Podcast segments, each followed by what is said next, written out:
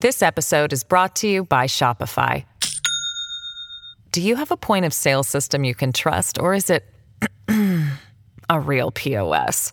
You need Shopify for retail. From accepting payments to managing inventory, Shopify POS has everything you need to sell in person. Go to shopify.com/system all lowercase to take your retail business to the next level today. That's shopify.com/system. Hello, everybody. This is Marshall Poe. I'm the editor of the New Books Network. NBN listeners like to read books and buy them. So we thought we'd tell you that right now, our friends at Princeton University Press are having a remarkable site wide sale. You can get 50% off books, including ebooks and audiobooks, with the code 50, F I F T Y, at checkout until May 31. You can save some real money on Princeton University Press books. I encourage you to go there and check it out.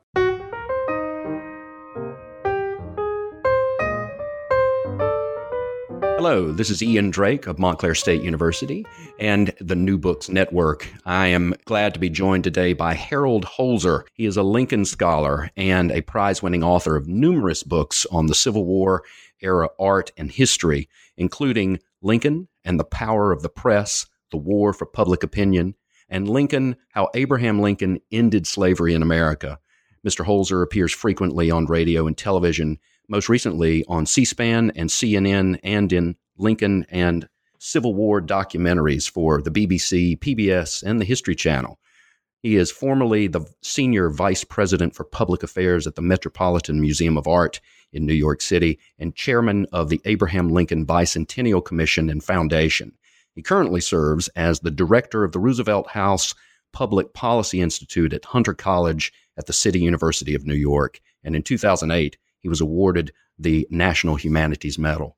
We are joined by Mr. Holzer today in order to discuss his latest book, which is in some ways about Lincoln, but it's actually a biography of someone connected to Lincoln Monument Man, The Life and Art of Jan- Daniel Chester French. Mr. Holzer, thanks for joining us on the New Books Network. I'm glad to be here. Thank you. So, is this the first book you've ever published without Lincoln in the title?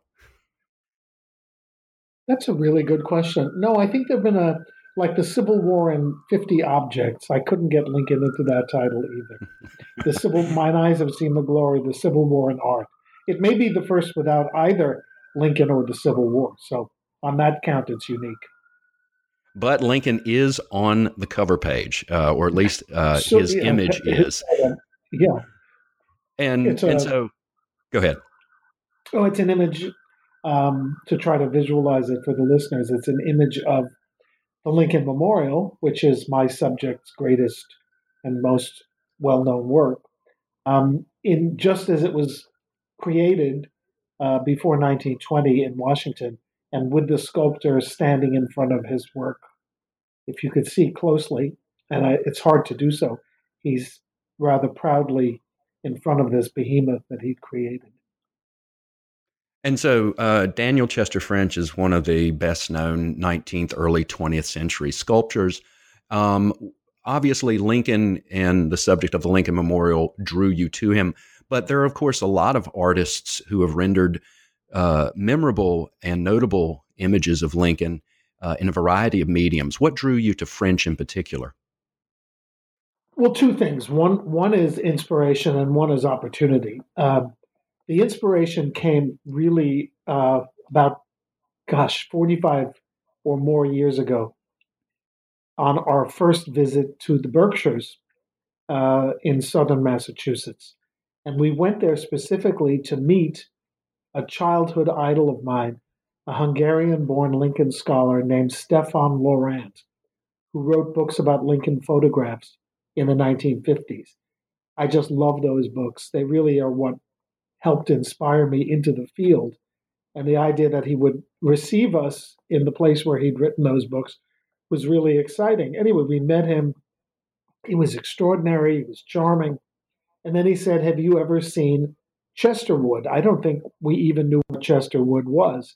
Well, it was the next in the next town um, east, and it was um, Daniel Chester French's summer home and studio.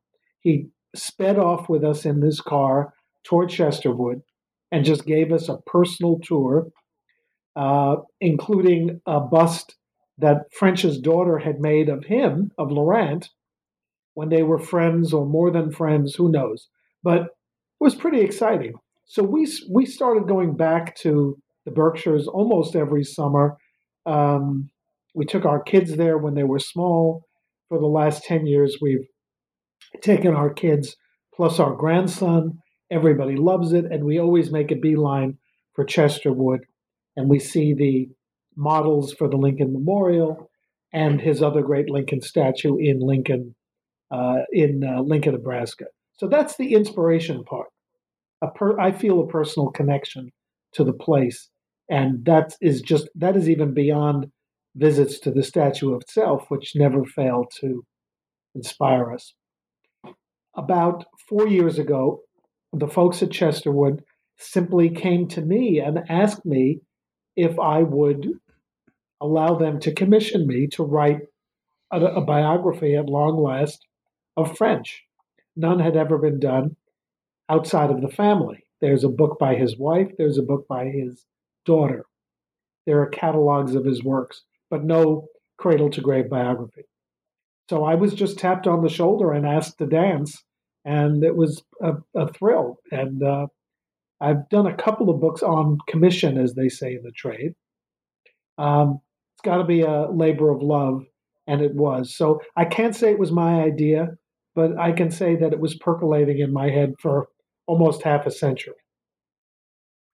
And so uh, this is uh, someone who is only at the be- very beginning of his life, uh, overlapping with Lincoln's life. He's born in 1850.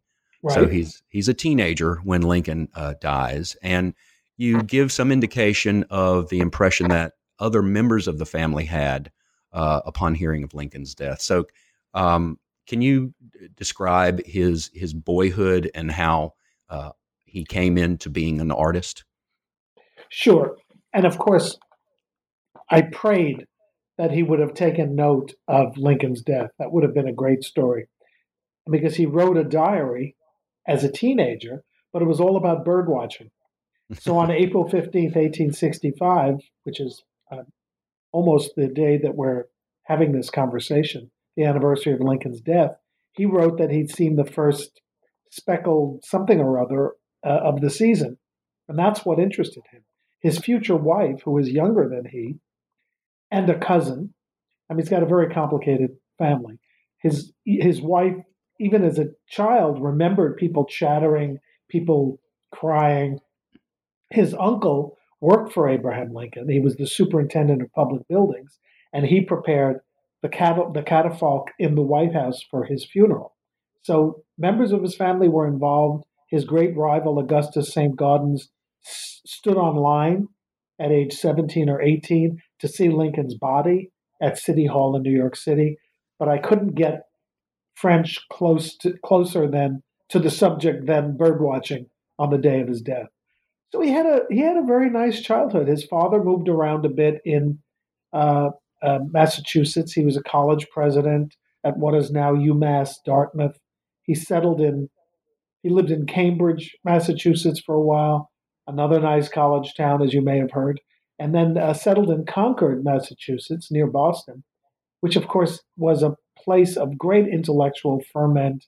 Ralph Waldo Emerson lived there, Thoreau had lived there, the Alcott sisters lived there, and it was just a tremendously inspiring place. And uh, he grew up there. His father wanted him to go to MIT. He tried, he failed. And his first art lessons were with May Alcott, the sister of Louisa May Alcott, and the uh, the model for the character of Amy in Little Women. Uh, and she told the father, yes, this kid has talent. You know, implicitly let him drop out of MIT and try to become a professional artist. And then in his early 20s, his hometown decides to do a statue of the Minuteman on the 100th anniversary of the fight at the Concord Bridge. Well, and let me interrupt any, you before. Yeah, yeah. I'm sorry. Let me interrupt you before we talk about his major sculpture with the Minuteman. That's his first okay. big notable yeah. work. I just I was struck by I'm an uh, I'm a historian, but uh, I'm not someone who reads a lot of art history, and so I was uh, struck by the fact that for the few uh, art biographies that I've read, you often their early lives, no matter when they lived, uh, are sometimes uh, just a mystery about how they started and how they came to art. But I thought it was notable that he started out the earliest evidence it seems that you had of his artistic interest was that he starts sculpting turnips, right? well, I think the earliest is a snow sculpture ah, that okay. some of the famous people in Concord took note of. And then he does turnips. Um, and he likes to leave them on his father's dinner plate to see if he can get a rise out of him. And his father never fails to do a big, you know, a big take, as they say in show business, when he sees a frog on his plate. So, um, yeah, he started with whatever tools he had available, and uh, those were the tools. And of course, you mentioned his father. Uh, one thing that was striking uh, also to me and somewhat um, unusual is that uh, there's no antipathy or no uh, desire on his part to surpass his father or resist his father. Instead, his father is really his greatest champion throughout the rest of his father's life, right? Sometimes um, overdoing it. He gets into some trouble uh, because he, he becomes an assistant uh, treasury secretary in several Republican administrations in Washington and he unabashedly tries to get his son um, commissions to uh, to do sculpture on new public buildings that the Treasury Department is is uh, creating. So, um, yeah, he's he's his father's biggest. Uh, cha- uh, he's his son's biggest champion, and it's it's heartwarming. He's hands on. He's a PR agent. He gets him work, and he pushes him along, and obviously very very proud. Right. So he's a 19th century version of a stage parent, right? Uh, yeah. So uh, eh, what's unusual about it is not only that he becomes a stage dad, but that he really wanted his son to be, uh, both of his sons to be quote professionals. Uh, he wanted them both to be to follow him. They had a, a, on both sides of the family judges and lawyers, and that's what he thought from the minute his son was born. He saw him as a, uh, a future barrister, if you will. And both of his sons, to his shock, became art historians or artists. His, his son, his oldest son, uh, became a lecturer, uh, an amateur painter, and eventually the first and very long served director of the Art Institute of Chicago, and who, who also helped his brother. So it's quite an interlocking directory, and his father was more than more than uh, uh, tolerant. He was a champion. Right. So coming back to the Minuteman statue, uh, this is his first, as it is, the big break for him. Uh, yes. fortuitous. And I'm sorry. In, I'm sorry. I rushed that story a little bit. Oh no! Well, it's it's it's a fascinating story, and it you know with his connection to Concord and the literary community there. Uh, I want to talk about uh, the statute and statue and its uh, process of creation, but also uh, if you could comment on the fortuitousness of living in Concord itself and how his life, uh, you know, was really shaped. His early career, at least, was really shaped by the de facto place where he lived. Well, the the proof positive of that is that when this commission was being discussed, uh, there was no competition for this statue. The hometown boy had it in the bag. Now, whether that's because Judge French, his dad, pushed a bit, or whether he was well liked, I assume it's a combination of both. But on a statue of that scale and public importance and potential for tourism attraction, that's a big deal to go to a young man, by the way, who had never done a statue. He had done a few busts, um, uh, of his family, but he'd never done a full length statue. He'd never done a larger than life statue. So this was an, a big risk for them too, and maybe that's why they didn't offer him an, an honorarium. He he got this. He was asked to do this just for expenses. So there was he. They took a little bit of advantage of him, uh, although they later gave him a bonus. But um, and he was angry about it. He never forgot it. But still, it was a big risk and the hometown connection, Emerson's enthusiasm for him uh, definitely swayed the group. Even when he submitted a model that they didn't like. They they didn't fire him. They didn't open up the competition. They simply said, try again. So the hometown creds really helped him through. So, in terms of the process of uh, creation for this, it was intriguing how um, he goes through a process of trying to determine just the right way of situating the body and how to present this body of this Minuteman. Can you explain some of the uh, methods that he utilized in order to create this unique statue? Sure. Well, first of all, the, the pose. And um, if anyone needs a refresher on the image, all you have to do is, you know, Google Minuteman. It's been the the brand I, the brand icon of everything from uh, from um, uh, savings bonds to the NRA to instant pudding over the years.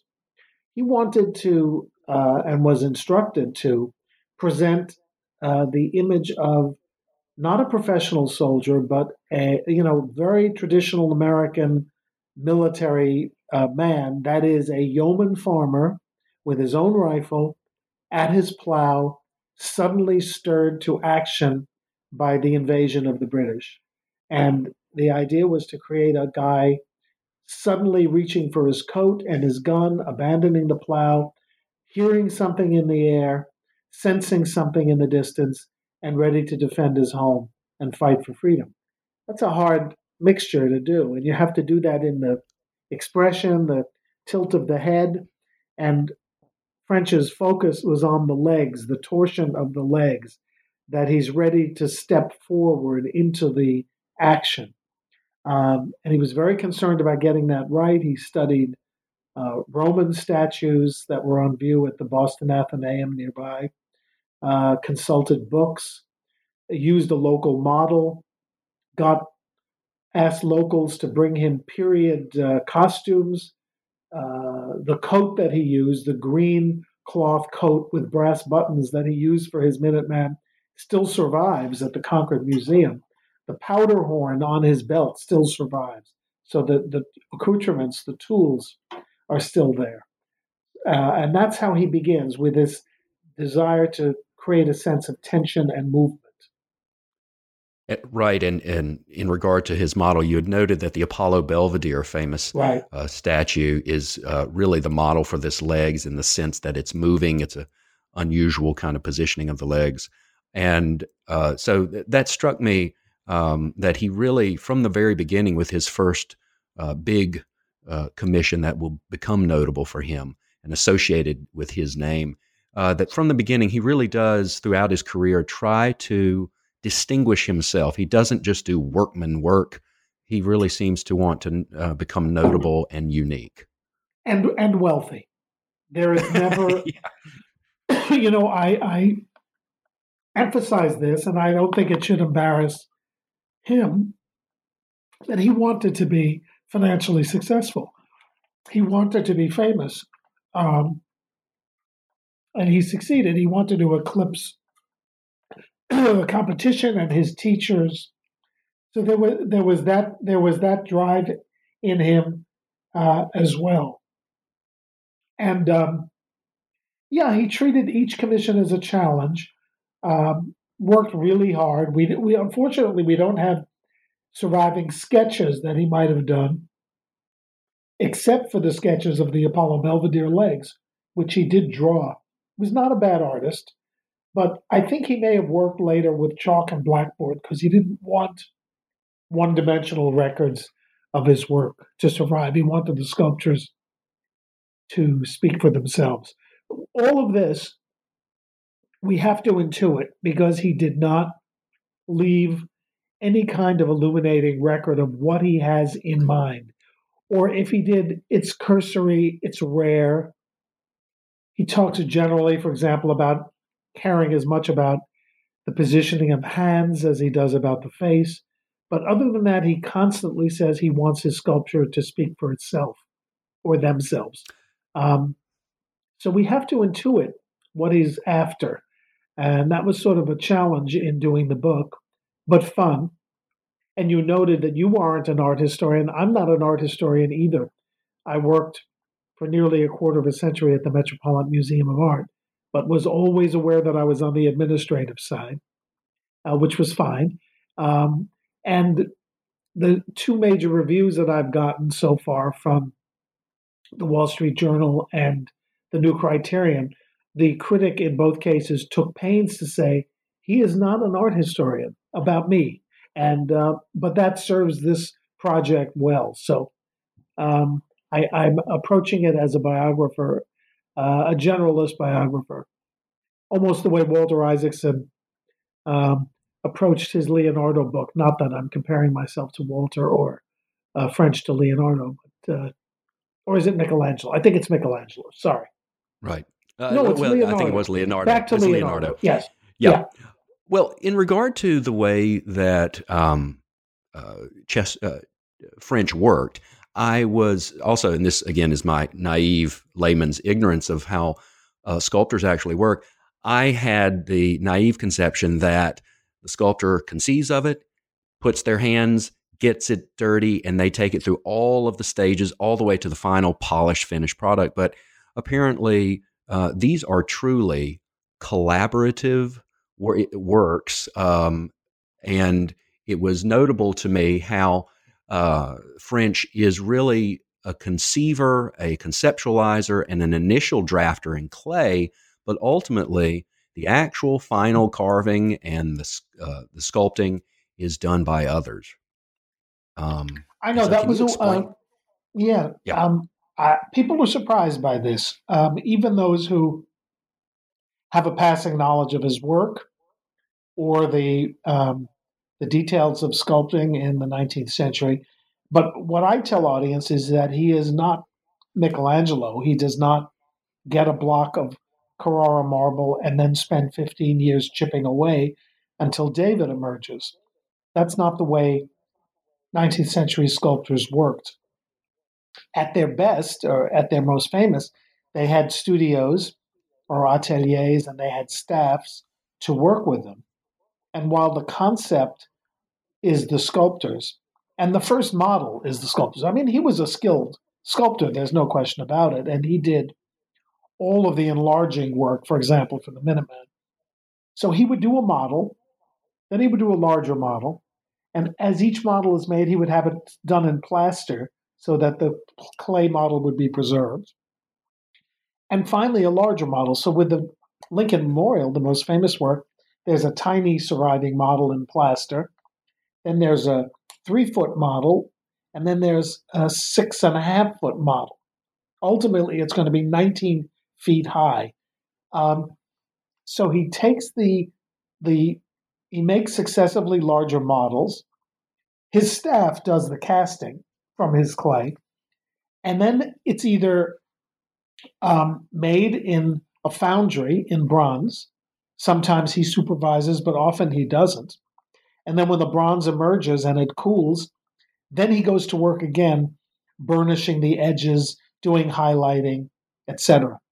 Um, with the works in marble, like the Lincoln Memorial, he turns it over to marble carvers uh, who are professionals in their own right. And uh, he leaves the work to them, visiting the place where they work, making changes, adding polish, um, so it is collaborative, but I would still give, you know, overwhelming credit to the sculptor. Sculptors were considered the artists, and the carvers and foundries were considered the craftsmen. And I think that's pretty much, uh, you know, the relevant uh, ascription of credit that we should still um, give to French and others like him. But he does later in his career, as you note, with some of his more notable uh, commissions, he does actually give kind of a uh, credit on the statue itself to other uh, what we, what would we call them collaborators, assistants? Um, I'm going to have to think of a better word. Collaborators is too much. Assistance is too little. Uh, but we'll have to we'll have to develop one as we talk. But yeah, he wanted to credit the Italian American immigrant marble carvers from the Bronx, New York, who carved the Lincoln Memorial, and it, it, theirs was no question a remarkable skill. I mean, they took his models He did a life size head, for example, nine, uh, in proportion to a 19 foot body. He did that. They had the the models in their Bronx, you know, shed. It's actually right near where Yankee Stadium is today. Um, and only a few years later, Yankee Stadium would be built there. So the original stadium. Um, and they just carved. They carved um, 28 blocks. Well, they carved 23. Five, five of the flawed marble blocks we used in the interior to support it. They carved 23 blocks of marble with different sections of Lincoln's body and chair. It was not assembled until the blocks were shipped to Washington. The, the remarkable thing about these guys, they were called the Piccirilli brothers, is that they had such an instinct that they knew it would fit together. Uh, and French just came down and worked on the seams and worked on the highlights. But it was such a, uh, a remarkable skill that they could envision it assembled as easily as they could uh, envision it piece by piece. This episode is brought to you by Shopify. Do you have a point of sale system you can trust, or is it a real POS? You need Shopify for retail. From accepting payments to managing inventory, Shopify POS has everything you need to sell in person. Go to shopify.com/system all lowercase to take your retail business to the next level today. That's shopify.com/system. Well, I want to amplify uh, Uh, about these Piccirilli brothers. They seem like they're deserving of a biography in and of themselves because it was it really struck me. There's this father who's an I, I think he is an immigrant, right? The the original father. Oh, they're all immigrants. Family. The the, the, well, the well, all the brothers. Oh, okay. So all the brothers actually were born in Italy and they migrated yes. over together. Yes. And it's six sons, and all six sons, they all work together. And at one point, I think there's a description by a, a contemporary who says, one of the brothers would work. If he got tired, the other one would pick up and intuitively seem to know exactly what his exactly. brother was intending. But, and but so this me, is a unique. For me, a food obsessive, the best thing I found in this in the magazine articles I consulted was that they one of the brothers would cook pasta for lunch every day. So when they took the lunch break, that's French happened to get there during lunch break time. He was no fool. Um, got to partake of macaroni or spaghetti um, in an area that's still known for great Italian food. So there you go. so um, it was notable how uh, this this method of uh, taking these commissions um, is really this kind of we'll call it somewhat collaborative effort, right? Uh, and and and so this was a norm for sculptors of the period. So St. Gaudens is doing the same thing in terms exactly. of this kind of process. Auguste exactly. Rodin is doing the same thing. Okay. And so um, is this also... Well, Rodin may be Rodin may be doing a little more carving over in Paris than than the boys in the United States are doing, but St. Gaudens is certainly doing it this way. He does more bronzes than and fewer marbles, but um, you know, essentially, uh, our our heroes, uh, creative geniuses, make the models, enlarge the models themselves. Keep it. Let me. I have to work a little harder to give to get you to acknowledge all the credit I think French deserves. Um, I know we we credit soldiers as much as generals these days, but I'm going to make one more pitch for the general. So French, as he creates the models closer and closer to the size they're ultimately going to be um, finalized in, he has a studio now in Massachusetts with a railroad track to hold the platform on which he is building his models. When he's ready, he has his workers wheel the boxcar out into the open. These great big doors open. They push the sculpture out. I mean, it's a little bit scary. I've seen them do it with a marble, but with a big, tall plaster, you know, one false move and it's gone. They push it out into the open. He's got a slight hill down there. He can go down the hill and look look at the work and then scamper right back up, get on a ladder and fix something. Why? Because even though he's working face to face with one of his faces, let's say, he's got to imagine how it's going to look from 30 feet below or 10 feet below. So the perspective always has to be imagined or recreated by simulating the environment, simulating a pedestal by using his hillside. It's a very hard thing to do because if you look, and, and I uh, let me segue by by noting that whenever I hear the arguments for taking Confederate monuments and putting them, quote, in museums, I, I, I whatever the uh, the social uh, argument is back and forth on this. Um, just from an artistic point of view, if you put them down at eye level, they look grotesque because they're meant to be seen from way below. And that's another extraordinary skill that French and his colleagues slash collaborators had. They could envision the perspective, the deep perspective that would exist if you were, for example, uh, uh, on the Boston on a street in Boston, looking up at the brand new post office with uh, a, a sculptural group that French had designed there. Okay, that's my pitch. Okay, well, no, I think, and I think you're quite right. You do make it quite clear um, and I certainly don't intend to detract from his role because, it, and y- your book, by the way, is well illustrated with many photos from his uh, the, uh, different stages of the um, the creation process for some of the notable sculptures that are credited to him. Um, and different so, and different stages in uh, in hair loss too. I sort of like he identified with him because uh, I had a lot of hair when I was twenty, also, and lost all but a little bit, and he uh, he lost his hair too, and he really he loved his hair more than I did. He wrote about it, um, wrote to girls that he knew, saying um, that his his hairline was receding. He took it very seriously. Poor guy. Well, well, I'm in the same boat, but I can take the hair loss if I could have the wealth. So I know he was again. a rich he was a rich guy. He was a rich guy. And and I do want to talk about this in, in terms of his notoriety. Before we get to Lincoln, I do want to discuss the Lincoln Memorial and the selection and creation process, as, as well as the dedication ceremony in 1922. I want to talk about that. But before we get to that, um, the notoriety that uh, French had, it obviously, of course, logically increases over time with more commissions and uh, successful reviews of his work. But it seemed to me um, that it was notable that really his main, um, sometimes rival, but certainly a friend and supporter is St. Gaudens. Can you explain this relationship that they had and developed over time? I wish I could. I tried.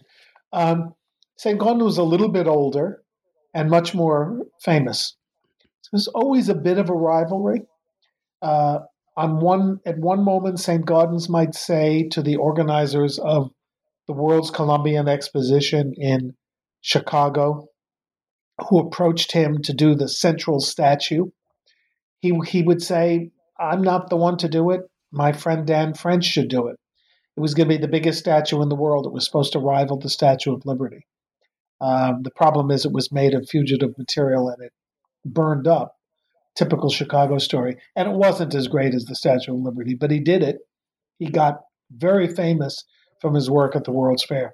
Yet, at the same by the same token, he could get a, French could get a commission to do a statue of Gallaudet for Gallaudet College, and not only would St. Gaudens support a, a move to take the statue commission away from French and give it to a hearing impaired uh, rival, but later on the eve of French's wedding, St. Gaudens mentioned to him that he didn't think the legs were quite right, and St. God and French postponed his wedding, and and his wife blamed St. Gaudens, and yet they were friends. St. God uh, French went to St. Gaudens' uh, home and uh, his summer home, and really, I think that's where he, de- he de- got the inspiration for building the kind of luxurious home and studio that he later built for himself in Stockbridge, Massachusetts.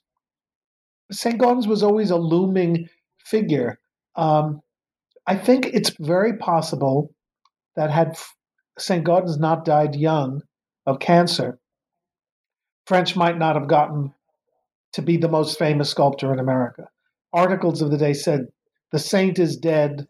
Long live, you know, French." Uh, it was almost like a passing of the torch. And then when French becomes the leading American sculpture advocate on the board of the Metropolitan Museum of Art, he champions French. Uh, I'm sorry, he champions St. Gaudens. The Met acquires its great collection of St. Gaudens medals and statues because of French's interest. They have their first special exhibition devoted to Augustus St. Gaudens because French makes them do it. So I don't know. It's a rivalry and a love affair. The you know a, a love friendship between those two guys, and um, I'm not sure French would have become French had St. Gaudens lived longer, though. Another element of uh, his earlier career that I wanted to discuss is the commission uh, to create a statue of John Harvard and the fact that he had the unenviable position of trying to create a real historical person, but with no historical likeness to model it on. Can you explain that process and how he threaded that needle? Yeah, I I think it's the I saw it as less remarkable than than um, than than you've inferred, perhaps. But I will admit, and I was surprised that people of the day were absolutely flabbergasted that somebody could make a statue of somebody who was no longer living. Uh, there were still people doing George Washington and Abraham Lincoln um, uh, at that period, so not sure why it was such a sensation. But the press reported it breathlessly. How is he going to do it? And uh, this was a pilgrim era noting, minister. Sorry? I'm sorry to interrupt. Weren't they noting though? I was uh, just noting that. I mean, with Lincoln and Washington, you've got uh, pictures from life, uh, but with Harvard, you don't, right?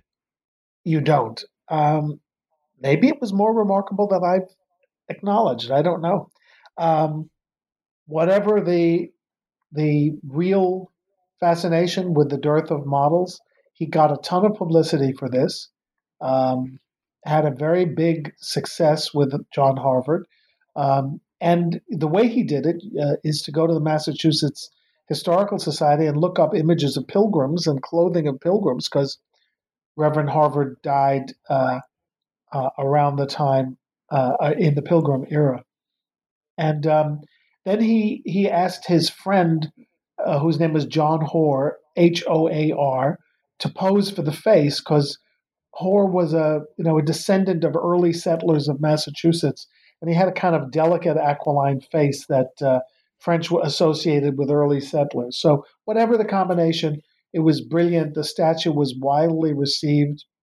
Uh, my take on it is that never has a college founder or inspirer gotten so much traction for so small a gift.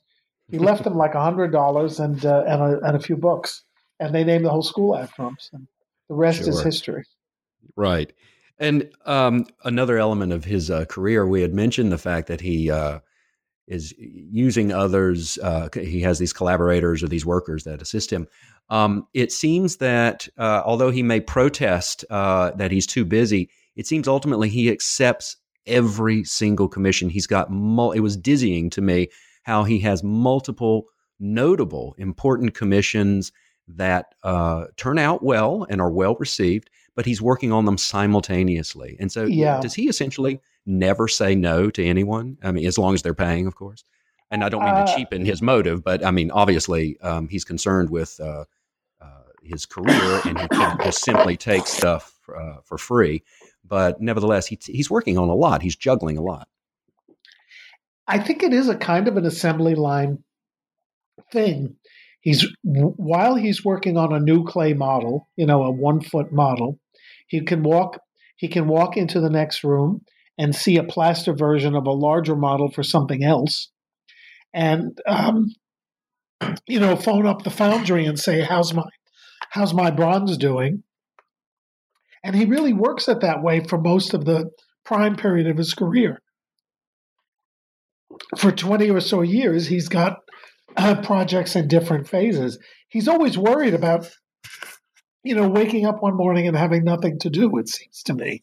So he's constantly working to uh, to keep moving.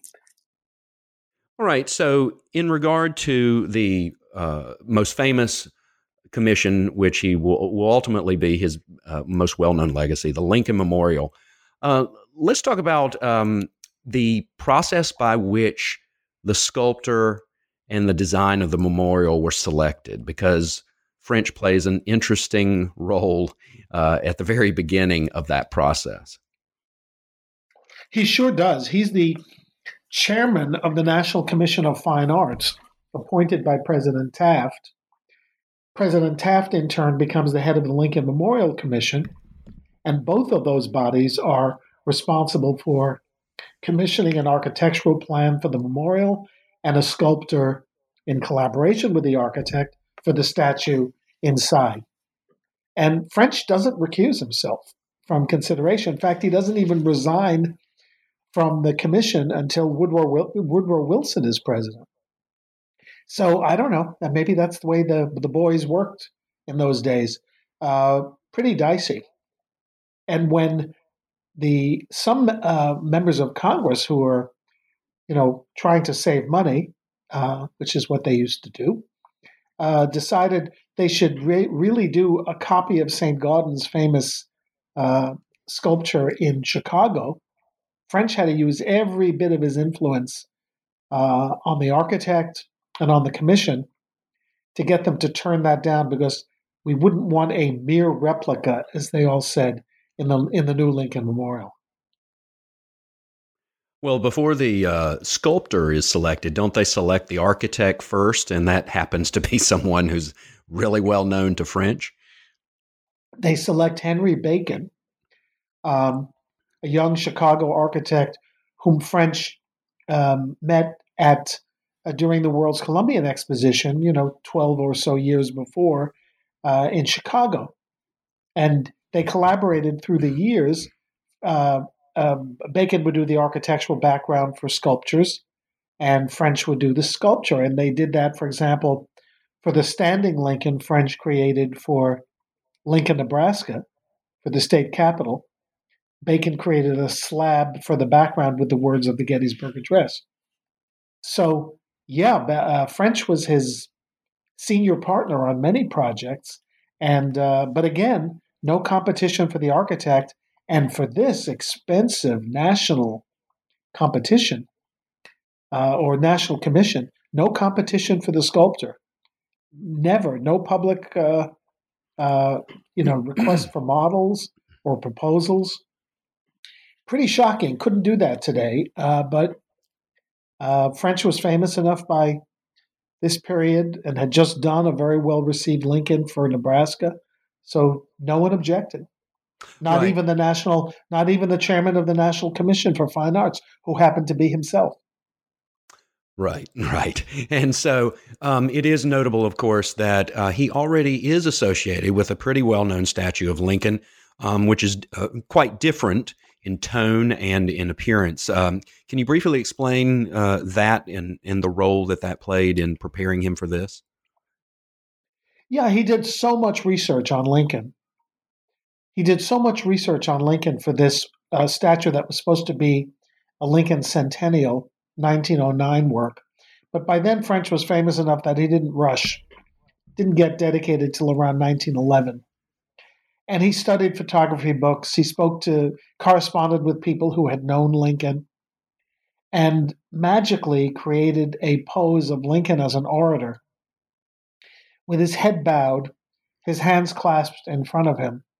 Uh, so realistic, apparently, that one woman who had heard or had seen Lincoln orate back on the prairie before he was president described to him the pose that he would assume before beginning a speech uh, as exactly this. And then when the model was unveiled in Nebraska, the woman looked at it and said, "But you must have seen him to have to have imagined this posture. And French said, no, I was, I was 10 years old when he was elected president. So it's just a remarkable intuition of how Lincoln would have paused and posed before beginning an oration.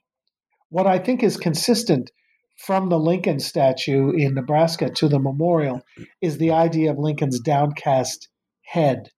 He kept that. Uh, he kept that for the Lincoln Memorial. He wanted the gaze on his sculptures of Lincoln to meet the audience eyeball to eyeball. It was very important to him. And one of the reasons he wanted a seated Lincoln for the memorial is because he thought a standing Lincoln would be too high for people approaching from the bottom step to see face to face from the bottom. If you've ever noticed, if you stand on the bottom step of the Lincoln Memorial, um, you can see the enthroned Lincoln's face. It just gets bigger and bigger, but it's never obscured by the roofline. And that's the magic of somebody with a great eye. French had a terrific eye for proportion and for the confrontation between a work of art and an audience. And um, he had to adapt whatever sculpture he would ultimately make uh, to the pre-existing building design of Bacon. Correct. In other words, Bacon's design comes first. Then you have to figure out what sculpture is going to be suited for, to it. Right. I'm glad you asked that question because from the plans, French decided that a 12 foot high sculpture would be just right on a pedestal. And when the interior was completed, the, the atrium that we know today, he went down to Washington to visit and walked up those steps and was horrified because he immediately sensed that the room was too vast to to not make what he had conceived look unimportant. I know that's a double negative, but the room was too big for a 12 foot sculpture. And again, his eye clicked in.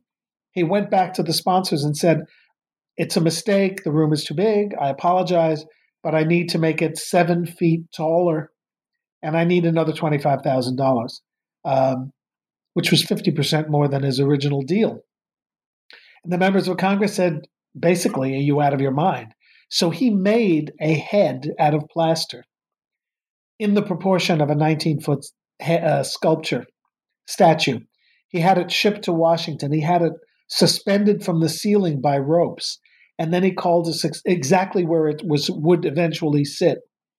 And then he called in a, a succession of VIPs, including Lincoln's own surviving son, Robert, to look at it and to examine his proposal and to a man and woman, because he also brought a sculptor, uh, uh, Evelyn Longman, down there. They all said, This is exactly right. It could never have been anything else. So he won the day and he got to make a larger statue. And of course, uh, the I, am sure it was no small matter that Lincoln's son approved of this quite enthusiastically, right? It was no small matter, but to get those two heavyweights together was a, a sort of a, an exercise in um, I don't know who shot John or whatever you call it. Maybe that's a poor choice of words in the Lincoln family, but Robert invited French to come up to. They they had summer homes that were you know a couple of hours apart, and um, Robert said, "Well, why don't you bring up the model to to Manchester, Vermont?" And French said, "Oh, it looks so beautiful in my studio. Why don't you come down to see it here?" And Robert said, "Well, I can't, but maybe you can come up here." And French said, "Well, I'm bringing it to New York. It's the end of the season. Why don't you come to New York?" And Robert said, "Well, I'm only going to spend a few hours in New York. I'm going to Washington." And this went on for a couple of years. Nobody would visit the other person's place. So I don't know if it was out of arrogance or pride or obstinacy.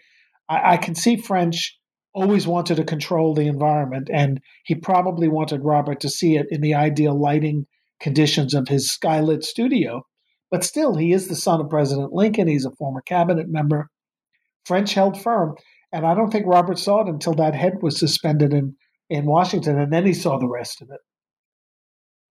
So we have this um, process of creation, and then ultimately, as you described earlier, there this is a massive uh, undertaking physically to get these blocks put together uh, right. for the uh, uh, ultimate statue, and it's ultimately dedicated um, in at the end of May in 1922, uh, and you begin the book with a description of the ceremony, uh, which is notable, obviously, because of the irony of Lincoln's role in history and how it's perceived differently by different people. Could you explain how that ceremony was actually quite important in understanding this statue and its meaning?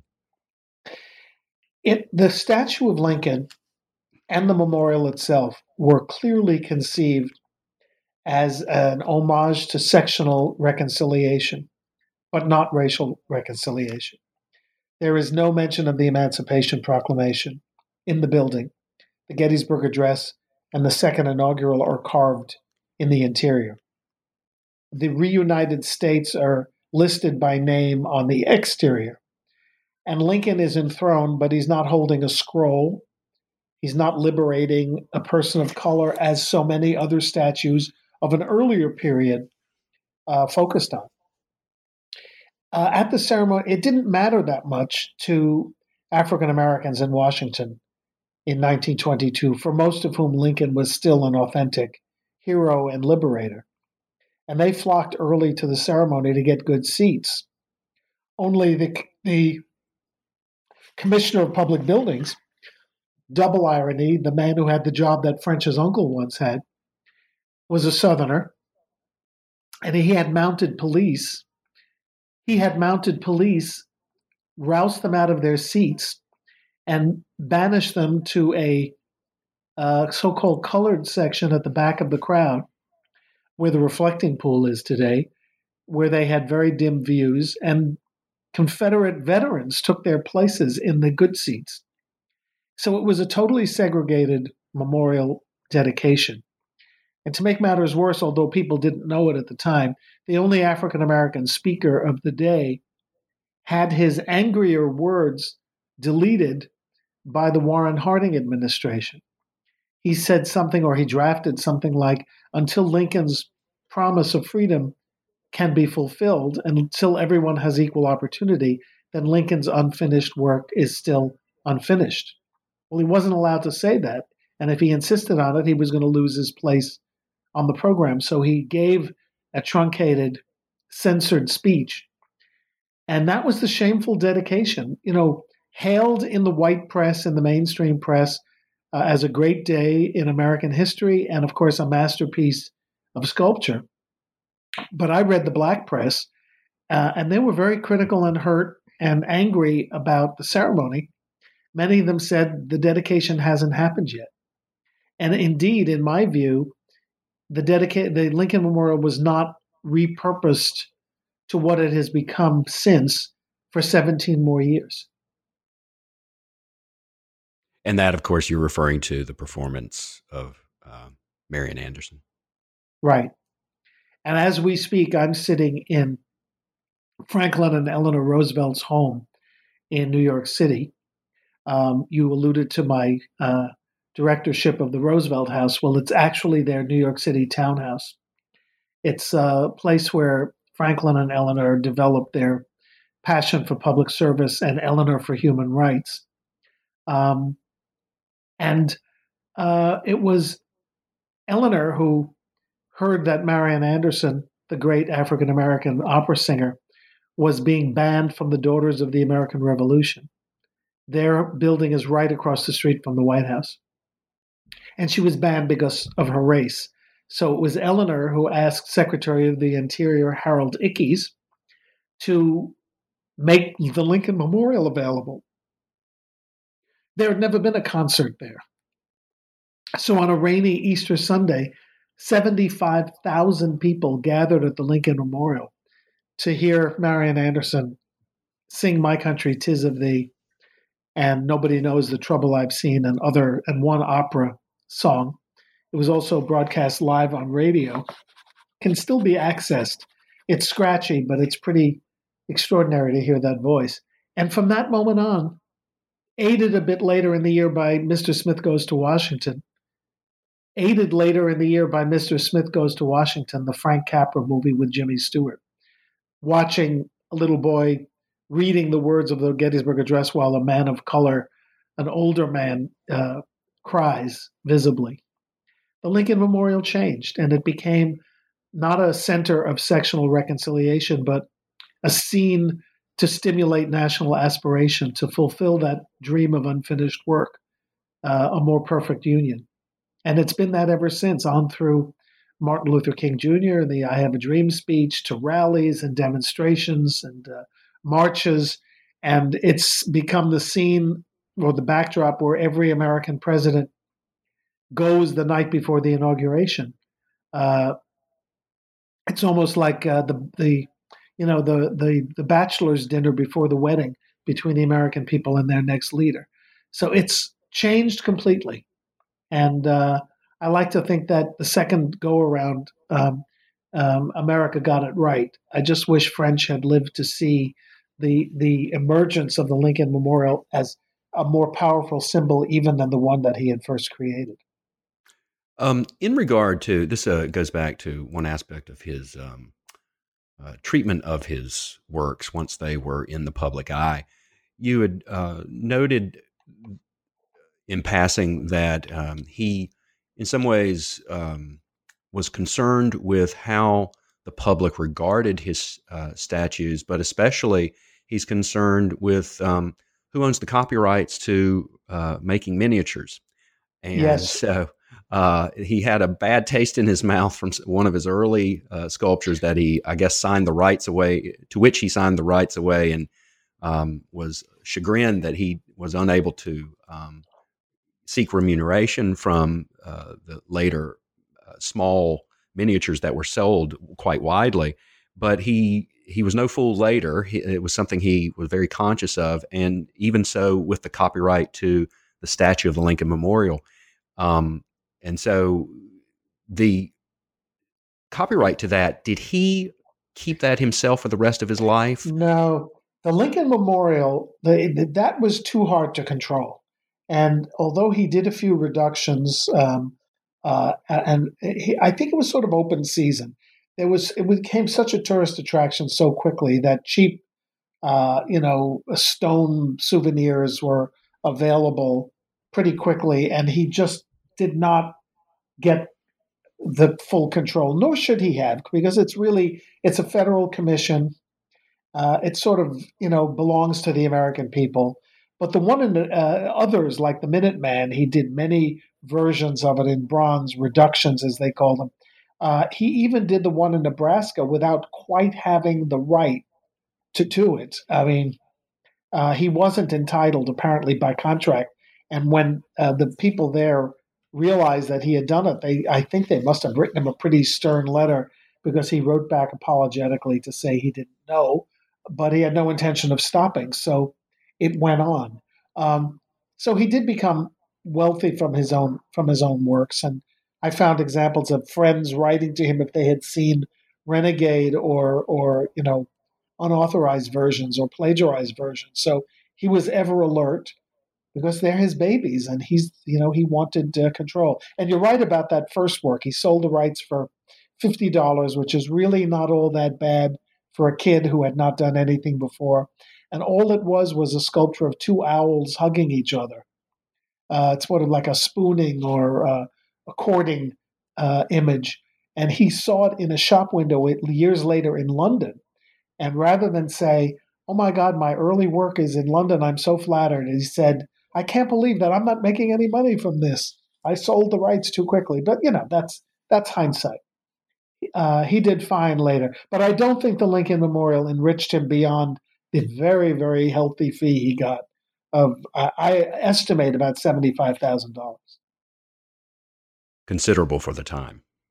Yes.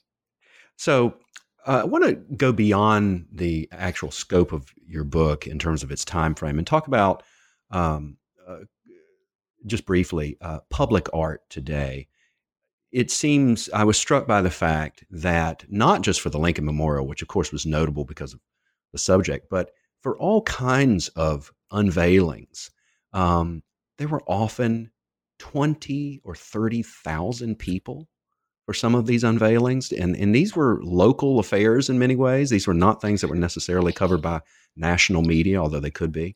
Um, was that is that indicative of the public's regard for sculpture or was that merely a reflection of that particular celebrity celebrity artist or what, does that is that indicative in other words or representative of anything about the 19th century and the public's regard for art I would I would say all of the above plus the celebrity subjects of some of these sculptures uh, they were absolutely, these dedications were very big deals. But, you know, this was the age before movies and, uh, and uh, you know, mass communications. Uh, the only rallying point, and, and, also professional sports, which draws you know, 60,000 people to single events. These were those big events, statue dedications, um, uh, county fairs, church services, revival meetings, sort of passed for community involvement and entertainment at the same time. Uh, and they did attract national celebrities. The the Minuteman dedication attracted the, the President of the United States, Ulysses S. Grant, and some Civil War generals. Um, the families of General Grant came to the dedication of French's Grant statue in Philadelphia. Robert Lincoln came to the Lincoln Memorial dedication, along with um, the Speaker of the House, the President of the United States, the Chief Justice. So they were big celebrity filled affairs. However, I, I think the last few years have shown us that the public interest in uh, in public statuary, while it might not be as obvious as it was in terms of numbers all at once, is still very strong emotionally. Why else would there be the kind of response that there has been in the last few years over Confederate and Lost Cause memorials? It's because public art really tugs at people and really emotionally involves people and sometimes offends people. Uh, I think that's the constant, and that's even more remarkable than the big crowds in uh, in the 19th century because people are still so um, uh, emotionally connected to public statuary. But it seems to me, and that leads to my question about statuary today and the icona, uh, iconoclasm that is essentially yeah. um, what we're discussing today because it seems that the notoriety and the concern and the emotional reactions people have is is of a different character. In other words, um, it's not in regard to the quality of the art as a representation, et cetera, but rather it's re- in regard to the political sensibilities of the contemporary viewers. Um, and so, can you uh, give me your thoughts on whether or not this is a diminishment of art uh, and its politicization is a beneficial uh, development uh, for society, or do you think of yeah. this as deleterious problem? Well, it's hard. It's a hard question to answer, um, but I will say that we do have a bit of an iconoclastic tradition in the United States, and I can give you a great example. Daniel Chester French did statues of four continents to adorn the new customs house on the southern tip of Manhattan. It was one of his more famous 19, uh, early 20th century commissions. I think they're 1903. They happened to be sitting right near the site of the statue of King George V that the colonists tore down in July 1776 in a fury after the first public reading of the Declaration of Independence. So this kind of reaction, and and why not call that a modern political reaction to a work of art? Um, it's sort of the same thing. Uh, King George was the lead, leader and the hero, and by 1776, he was the villain uh, who was taxing without representation. So it's happened before. Uh, so that let me. That's how I set the stage here. Um, it, it's I, I find iconoclasm painful when it involves what I judge in my own personal, you know, reaction to to to art to be worthy statues. I'm fearful that the beautiful statue of Robert E. Lee uh, by Mercié in Richmond will fall or be shipped away. I don't think it'll be broken up like King George V was to make weapons, but I think it's a it's a loss. Um, I think the fact that the statue of Peter the Great survived in communist ruled Leningrad, now again St. Petersburg, was a tribute to wiser heads prevailing about something that the communists found offensive. Um, I think that the Arch of Titus surviving in Rome, even though it's offensive to Jews, is a recognition that it's a great work of antiquity, even though it shows the Romans pillaging um, menorahs from the first temple in Jerusalem. Uh, so I think we're this is a turbulent moment for public art. Um, where does public art belong? Does it belong in in the public square? Should there be parks devoted to discredited heroes like they have in uh, Budapest in order to preserve the work without celebrating the heroes? it's very complicated. But I will say that my position is sort of on is losing ground fast. I think the the pain is so great, the perpetuation of white supremacy is still so palpable that the, uh, the any symbols of that attitude are going to have to be sacrificed in order to get this country back to well, to Lincoln's vision for it as it happens. The book is Monument Man The Life and Art of Daniel Chester French, and we've been joined today by its author, Harold Holzer. Mr. Holzer, thank you so much for joining us on New Books Network. It's been a pleasure. Ian, thank you.